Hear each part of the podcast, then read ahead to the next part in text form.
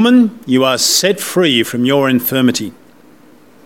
Then he put his hands on her, and immediately she straightened up and praised God. Indignant because Jesus had healed on the Sabbath, the synagogue leader said to the people, There are six days for work, so come and be healed on those days, not on the Sabbath. And the Lord answered him, You hypocrites. Doesn't each of you on the Sabbath untie your ox or donkey from the stall and lead it out to give it water? Then should not this woman, a daughter of Abraham, whom Satan has kept bound for 18 long years, be set free on the Sabbath day from what bound her? When he said this, all his opponents were humiliated, but the people were delighted with the wonderful things he was doing. Well, good evening. My name's Rod. If you are new or visiting, I'm one of the pastors here at WBC. Uh, we're moving through this section of Luke's Gospel.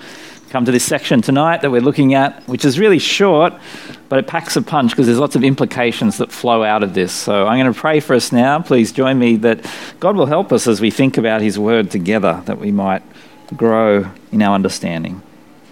Our Heavenly Father, we do thank you that we can gather here this evening. We thank you for your word to us. We acknowledge it's a great gift because through it we hear you, the creator and sustainer of all things, uh, speak to us. For we hear your voice in the pages of Scripture, and we pray that your Spirit might apply your words to our hearts and minds tonight. Help us to think about this interaction that Jesus has and the implications for our souls. We ask that you would challenge us where we need challenging, that you'd comfort us and encourage us where we need that too. We ask this in Jesus' name. Amen. Well, the fight for freedom, whether it's between nations or internally, like what is going on at the moment in Hong Kong, is often seen as a radical kind of fight. It can involve violence, sadly, so often. But even when the protests are peaceful, there is a call for great change. There's a desire that oppression be thrown off, that emancipation finally come. A famous example of this is the civil rights movement in the United States during the 1960s, which saw the rise of some famous leaders and orators like Martin Luther King. You may know something of his famous speech uh, given on the 28th of August 1963, where he stood in Washington, D.C. at the Lincoln Memorial and spoke to 250,000 people who had marched down for the sake of civil rights in that country. And of course, it's a famous speech with stirring lines. Let me give you just part of it. He said, in part, I have a dream that one day this nation will rise up and live out its true meaning of its creed. We hold that these truths to be self evident, that all men are created equal. I have a dream that my four little children will one day be judged not on the color of their skin, but on the content of their character.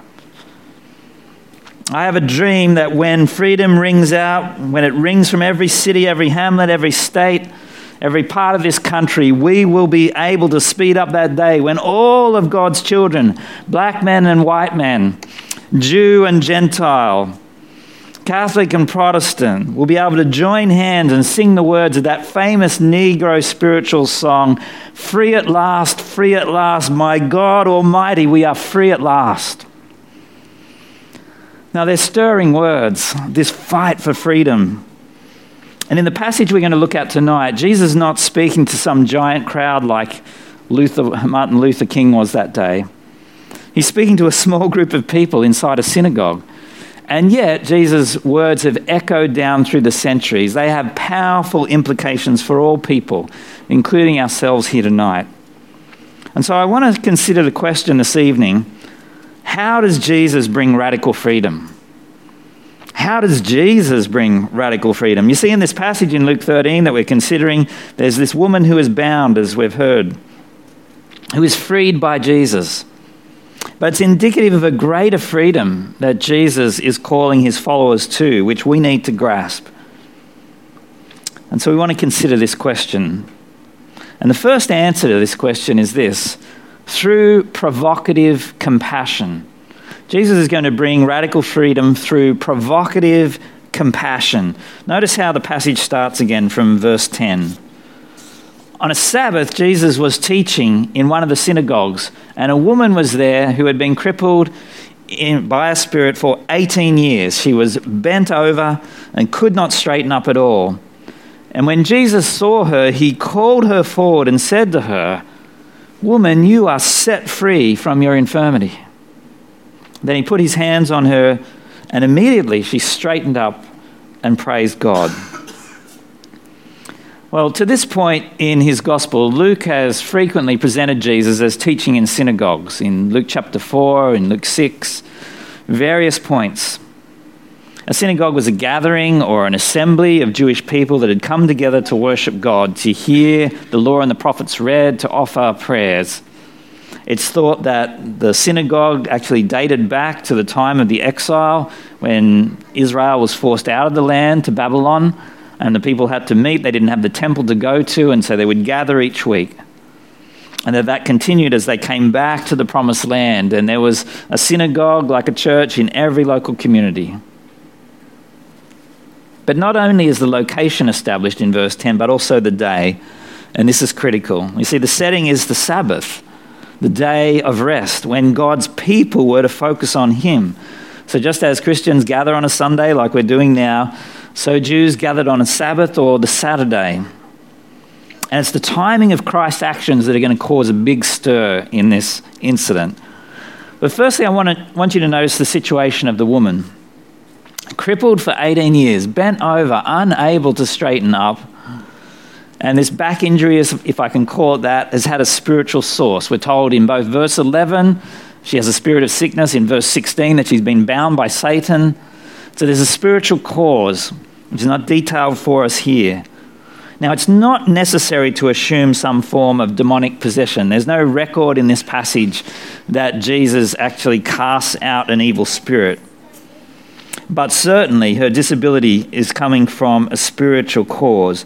What we do need to assume, though, is that this affliction would have caused lots of problems for her. Not only her mobility, but her social status. You see, if you were somebody who was afflicted with something like this, then people would often look at you as if that must be your fault. As we saw last week in the first section of Luke 13, people often attributed suffering with God's punishment upon a person. Not always rightly so, as we saw last week, and Jesus corrected that.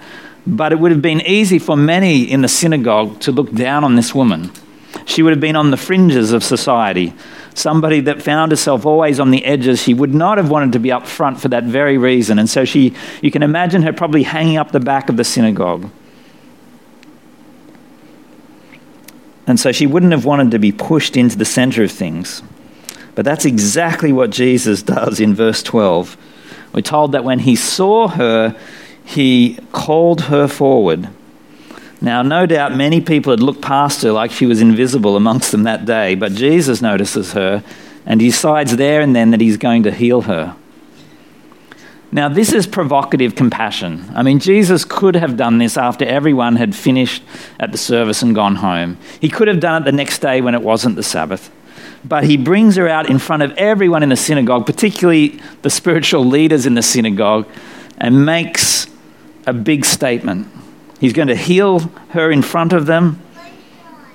And it's amazing, surely, for this woman to hear the words that she hears in verse 12. Before he's even placed his hands on her and healed her, he announces that he is going to set her free. He's going to set her free from her infirmity. What amazing word. Somebody for 18 long years, she must have wondered if such a day would ever come. And this public healing was going to ensure that everybody knew that her affliction was gone and they would know the cause of it, that Jesus had done this. Is it any wonder that when Jesus does place her hands on her in verse 13, she bursts into praise? She's just so thankful for what has happened. I think it's hard for us to comprehend just how great her joy and thankfulness would have been at that moment to be freed, to hear those words, You are set free, and then to experience that. But there's more to Jesus and his healing at this point, openly on the Sabbath, than simply freeing this woman, as wonderful as that is. He shows great compassion on her. But Jesus is also using this as a teaching moment for this whole group of people. And that brings me to my second answer as to how Jesus brings freedom. Not only through provocative compassion, but through pointing to the true purpose of the Sabbath. By pointing to the purpose of the Sabbath. So notice what happens next. Jesus has done this amazing miracle in front of everyone, and then this discussion unfolds from verse 14. Indignant because Jesus had healed on the Sabbath, the synagogue leader said to the people, There are six days for work, so come and be healed on those days, not on the Sabbath. The Lord answered him, You hypocrites! Doesn't each one of you on the Sabbath untie your ox or donkey from the stall and you lead it out to give it water? Then should not this woman, a daughter of Abraham, whom Satan has kept bound for 18 long years, be set free from her affliction, be set free on the Sabbath day from what had bound her? And when he said this, all his opponents were humiliated, but the people were delighted with all the wonderful things he was doing. Notice the different reactions here to this miracle. On the one hand, the synagogue leader is indignant, and those who support him. Indignant is a kind way of talking about frustrated anger. I mean, he's angry at Jesus that he's done this deliberately on the Sabbath in front of everyone. It's obviously a threat to his authority. It's, he thinks it's wrong. He reacts. He's incensed. And we get this amazing situation whereby he doesn't rebuke Jesus as you might think he would because he's not happy about what Jesus has just done. Instead, he berates all the people who are gathered in the synagogue. It's their fault, he seems to make out. They're the ones that have come expecting to be healed on the Sabbath somehow. And so they have caused Jesus to do this, and this problem now arises. And so here are all these people, this woman who is praising God for being healed after 18 years, the people in the synagogue who no doubt were stunned and awed and in amazement and thankful to God as well. When do you see this every day? And in the midst of their joy, they are told off for coming to the synagogue expecting a healing on the Sabbath. I mean, what is going on here with this leader? Is he so blind to the joy of the people? Why is he so angry? Well, he's indirectly accusing Jesus of working on the Sabbath, isn't he? And the argument sprung from the law. He was trying to be obedient to the Old Testament law, the fourth of the Ten Commandments, Exodus 20, verses 8 to 10. Moses recorded, Remember the Sabbath day by keeping it holy. Six days you shall labor and do all your work, but on the seventh day is a Sabbath to the Lord your God. On it you shall not do any work, neither you, nor your son or daughter, nor your manservant or maidservant, nor your animals, nor the alien within your gates. It's comprehensive. But in order to keep this law so that it would not be broken, the Pharisees had devised a whole precise code of additional regulations, 39 in fact, different kinds of work which they saw as prohibited. And if you avoided these 39 kinds of work, well, then you could feel good that you were obeying the law. And these kinds of work included healing. And so, for the synagogue leader and his supporters, Jesus had broken the Sabbath. And he'd done it there in his synagogue, and it seemed that he wanted to reassert his authority by lecturing the people, and no doubt lecturing Jesus indirectly. But Jesus offers a scathing response, doesn't he? He comes out of the gate strong, but Jesus has something even stronger to say back in verses 15 and 16. You have to remember, this man would have been considered the spiritual leader of the community. Everyone at this synagogue would have looked up to him as the leader that knows God's law, that um, knows how to obey it and teach it properly. And Jesus announces that he is a complete hypocrite. And those with him are. You hypocrites. The breathtaking truth was that their additional laws allowed them to untie their animals so that they could have water and not die on the Sabbath. But somehow Jesus was not allowed to untie or unbind this woman who had been afflicted for 18 years. And so Christ makes it clear that human need must take precedence over these man made laws. Elsewhere in Mark 2, verse 27, Jesus had already stated his priority in this regard. He asserted that the Sabbath was made for man, not man for the Sabbath. You see, this leader claimed to love the law, but he did not love God's people. He seemed not to care for this woman and all that she faced in the way he responded. I mean, his lack of compassion is stunning. He is a fellow Israelite, a daughter of Abraham, as Jesus puts it, who is praising God for her physical freedom, and yet all the synagogue leader can think about is imposing spiritual bondage on her and all the people present.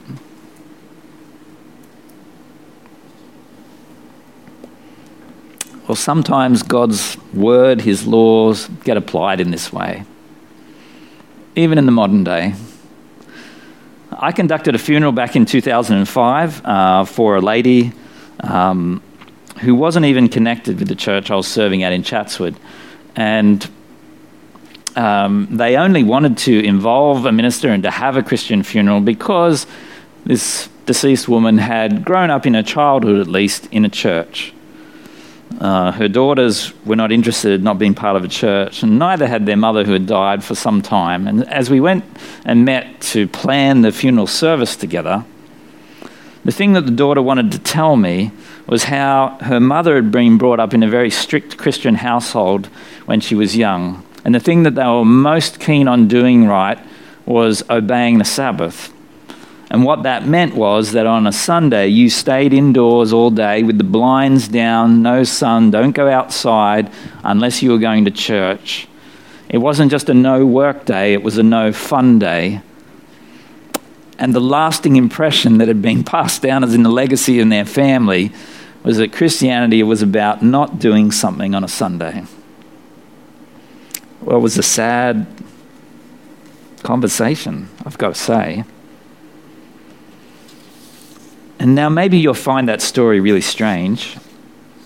But I want to say to you, that was typical of many Christian families in Australia right up to the 1960s and in most Western countries around the world, because it was seen as a mark of holiness in how you obeyed the Sabbath law.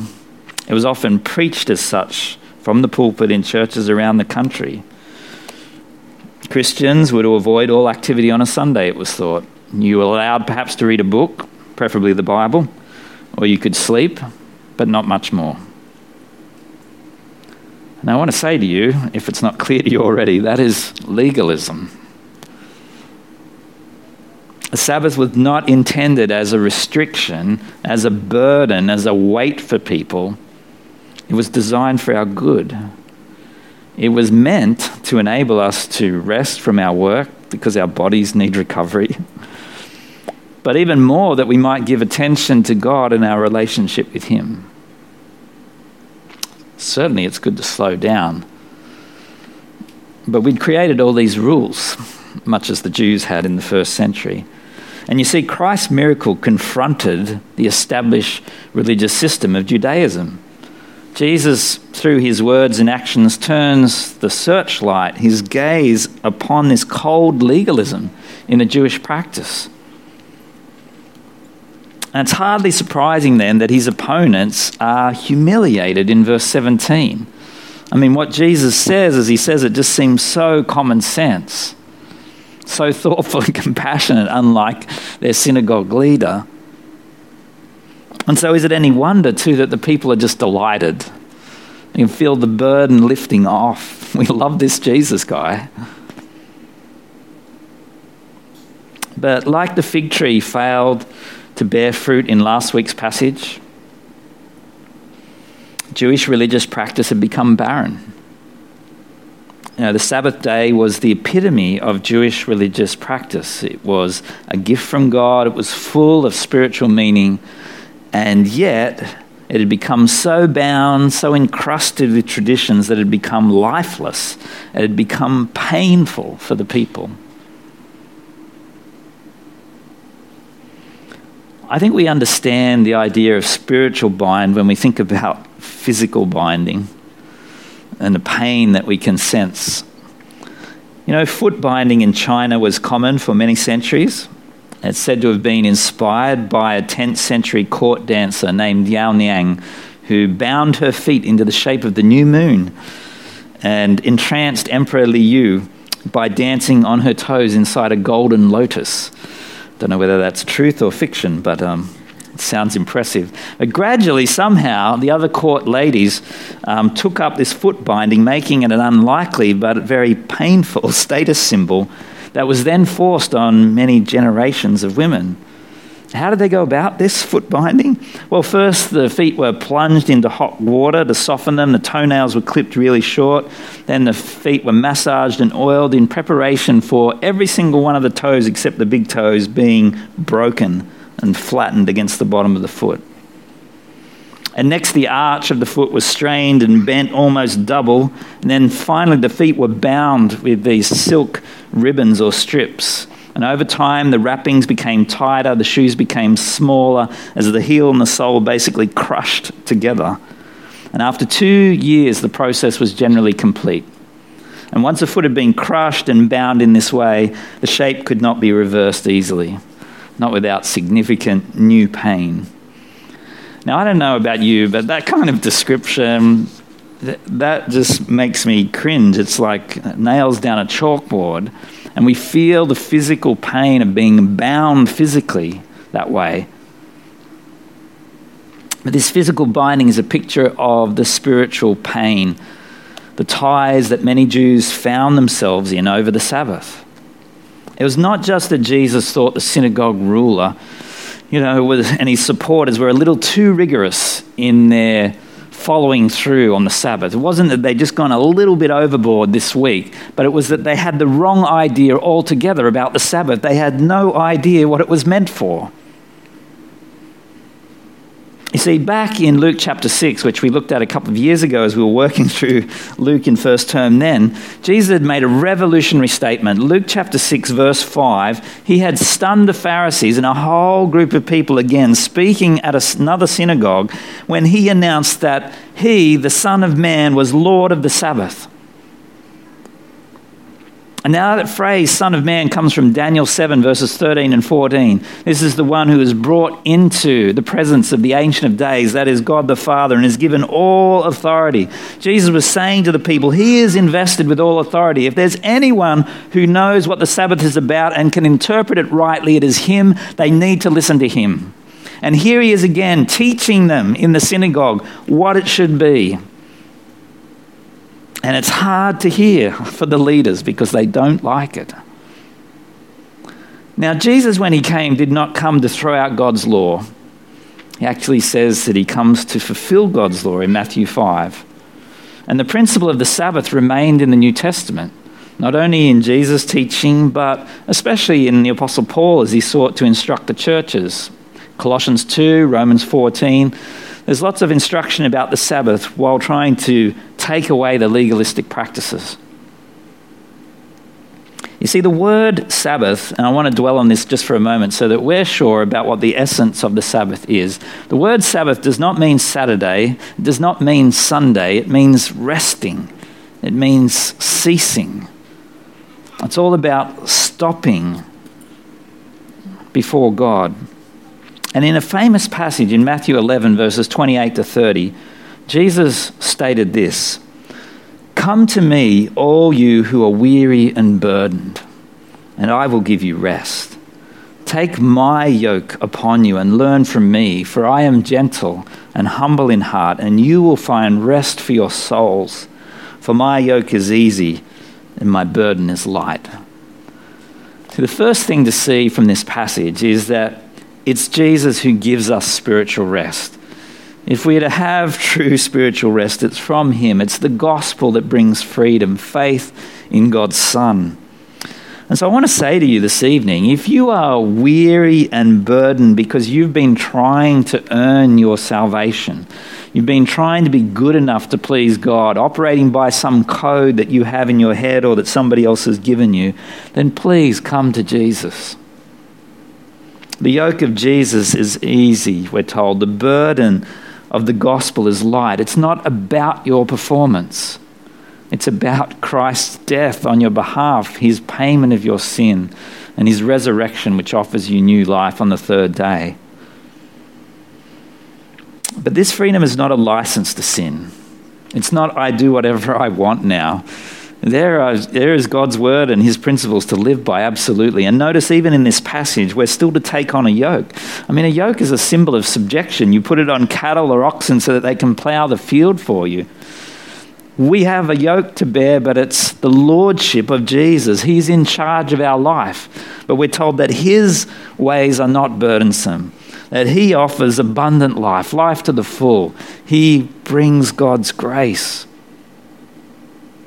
And secondly, the rest for our souls, which Jesus promised here, also points forward. It wasn't just about the Sabbath day as the people lived it then. The Sabbath was only ever a signpost that pointed forward to something much greater. It wasn't an end in itself. It was pointing forward to our eternal rest with God. You see, that rest existed in the very beginning in the Garden of Eden. Adam and Eve had perfect relationship and rest with God. But then it is marred by sin. Sin enters as we turn away and rebel. And so then we live in a fallen world where humanity is forced to struggle in a world that is messed up. And then God instructs through His word that there will be a day of rest. There's a hope that we look forward to a better day where this burdensome life of work is finally done away with. And so the people would rest on the seventh day. But then later, as they went out into the wilderness, there was the promise of a promised land. Something that had first been said to Abraham is then fulfilled under Joshua. And they finally get to go into this promised land. But it, it was not going to bring the rest they desired either. It was still a signpost pointing forward to the Messiah, Jesus coming finally. He was the one that was going to deliver rest as he died on the cross, bore our sin, and offered us new life. And it's only through Jesus that we then look forward ultimately to rest in heaven, eternal rest with God, back in perfection when sin has been dealt with once and for all. Heaven is the return to Eden that we seek. It's to share in God's rest as He always intended. And so, what was lost through the fall is regained at the cross and enjoyed finally in heaven. That brings me to a third answer.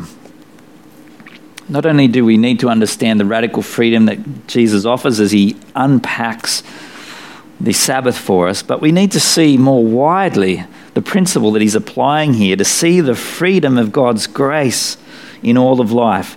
Christ gives us freedom through showing us the freedom of God's grace. You see, the Sabbath is indicative of a much wider problem of legalism. From day one in the church in the first century, there has been a battle not to be drawn back under the slavery of trying to earn our way with God.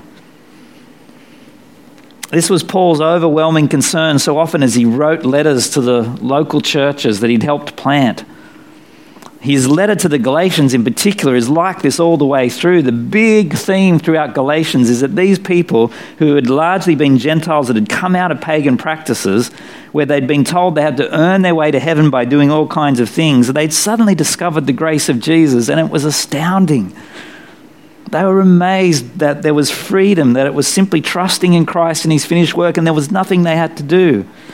And yet, then some Jewish believers came in who had not fully understood God's grace. And they tried to put the people back under the law. They said, Yes, you've got Jesus, that's great, but you need to add to Jesus the following of certain Jewish laws circumcision, the Sabbath, whatever it might be in different scenarios. And the poor people were burdened and enslaved again. And so Paul is railing against this so often in his letters, and Galatians is just full of it. And by the time he gets to chapter 5 of Galatians, he's really sort of pulling all of his discussions and arguments to a head. And he says in verse 1 of chapter 5, It is for freedom that Christ has set us free. Stand firm then. Do not let yourselves be burdened again by a yoke of slavery. You're trying to be justified by law and you have been alienated from Christ. You have fallen away from grace. They'd become burdened, they'd become enslaved again. Maybe you've seen the 1984 movie The Killing Fields. Um, it was used to awaken the world to the atrocities of the Khmer Rouge in Cambodia from 1975 to 1979. It details the story of a Cambodian man, Dith Pran, who was an interpreter for some American journalists who were working in Phnom Penh when the Khmer Rouge arrived in April of 75. One of the more harrowing scenes in the movie is him trying to protect the Americans that he'd worked with who were under threat, almost giving up his own life in doing so. But you see, the American journalists and most Westerners were later evacuated safely from Cambodia, but people like Dith Pran had to stay behind and deal with struggles through the brutal regime. The communist group's radical policies actually led to the death of 1.7 million people in that country. Many of them executed, but many millions were enslaved. When they arrived in Phnom Penh, they drove everybody out of the city and enforced them into slavery as farm laborers, laborers, sent them back out of the fields, and many of them died of hunger, of diseases, of overwork. And the sites where their bodies were just unceremoniously disposed of became known as the killing fields. Now, I tell you, the terrible irony of this situation was that as the Khmer Rouge arrived in April of 1975, many people celebrated their arrival. They saw them as liberators. They had lived under a number of dictators to that point that had enslaved the people in different ways for years. They thought, finally, here are people coming to set us free. How wrong they were. What a terrible outcome followed. You see, here in Galatians 5, Paul is comparing the Jewish law to a yoke of slavery in comparison to Christ, our liberator, who brings the gospel of grace.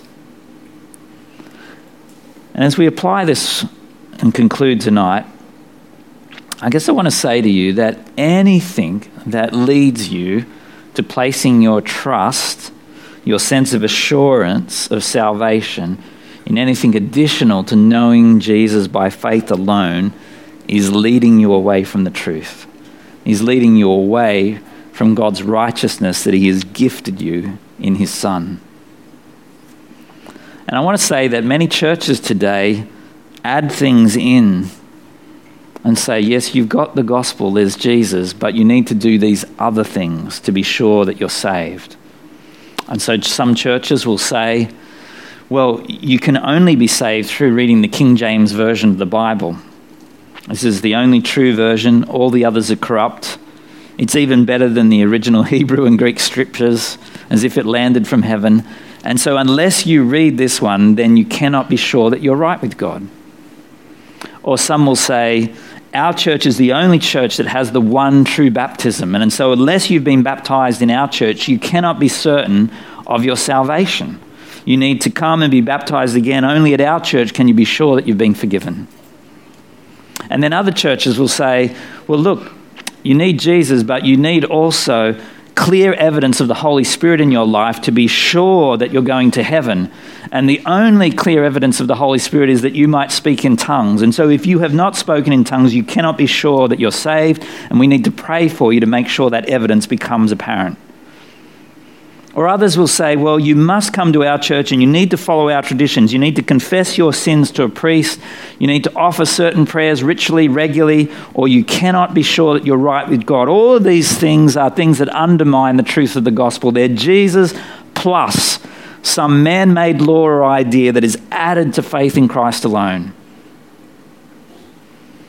And all of those things, just like strict Sabbath keeping, and other Old Testament laws that became recurring legalisms in the first century church are a huge problem, stumbling block for so many people. Now, you might say to me, look, I, none of those four things that you've mentioned um, have been a struggle in my life. I know those things are not true, so they're not a concern for me. Praise God if that's the case. That's wonderful. But let me push a little bit deeper. In a group of people this size tonight, there'll be those here who are not sure of their right standing with Jesus today because of some other code that somebody's given them or something that they've placed upon themselves. They come to church thinking, well, you know, I haven't prayed enough this week. I didn't help that person that I could have on Tuesday. I haven't read my Bible each day, and so I know that God's unhappy with me. I'm, um, you know, I'm not in a right standing with God. I haven't done these things. And there's this burden that weighs on them the whole time. They're never sure if they're right with God because they're looking at their performance and it just doesn't stack up. Let me say, if that's you tonight, I've got wonderful news because Jesus offers radical freedom. You don't need to do those things. If you have placed your trust in Jesus, you're no closer or further away today or tomorrow than any other day of your life because it does not depend on you. It depends on Jesus and his perfect performance on your behalf that he came and lived a sinless life and then bore your sin and then was raised again, that your shortcomings were dealt with once and for all. Right standing with God, it cannot be earned, even in part. It's simply received by faith, it's a gift. Christ's righteousness given to us. I want to say to you tonight the biggest burden in our world today is not racism although that's a huge one. It's not the threat of war, although that's massive. It's the burden of every creature, every person wanting to relate rightly to their Creator and feeling like they have to earn their way, that there's some ladder of achievement, or they can never be sure that they'll ever be forgiven, that they'll ever go to heaven. And Jesus comes along and says, Let me take that burden off you. You can't do it, and you don't have to. I've done it. This is freedom. This is radical freedom. It's wonderful news. Martin Luther King said, Free at last, free at last, God Almighty, free at last. We can say that truly if we've come to trust in Christ and his finished work on the cross. In him there is freedom, and in him alone. Let's pray. Our Heavenly Father, we thank you that your word is so clear, that in Christ we have one who is so compassionate, full of grace and truth, who comes and shows us that he is the perfect substitute who can lay down his life for us. We thank you that in him we can have a right standing, not because of anything we have done or will ever do, but because of Jesus and his perfection. We thank you for giving your Son to us. Help us to keep trusting in him, throwing ourselves on his mercy, depending completely on him and nothing else. We ask it in Christ's name.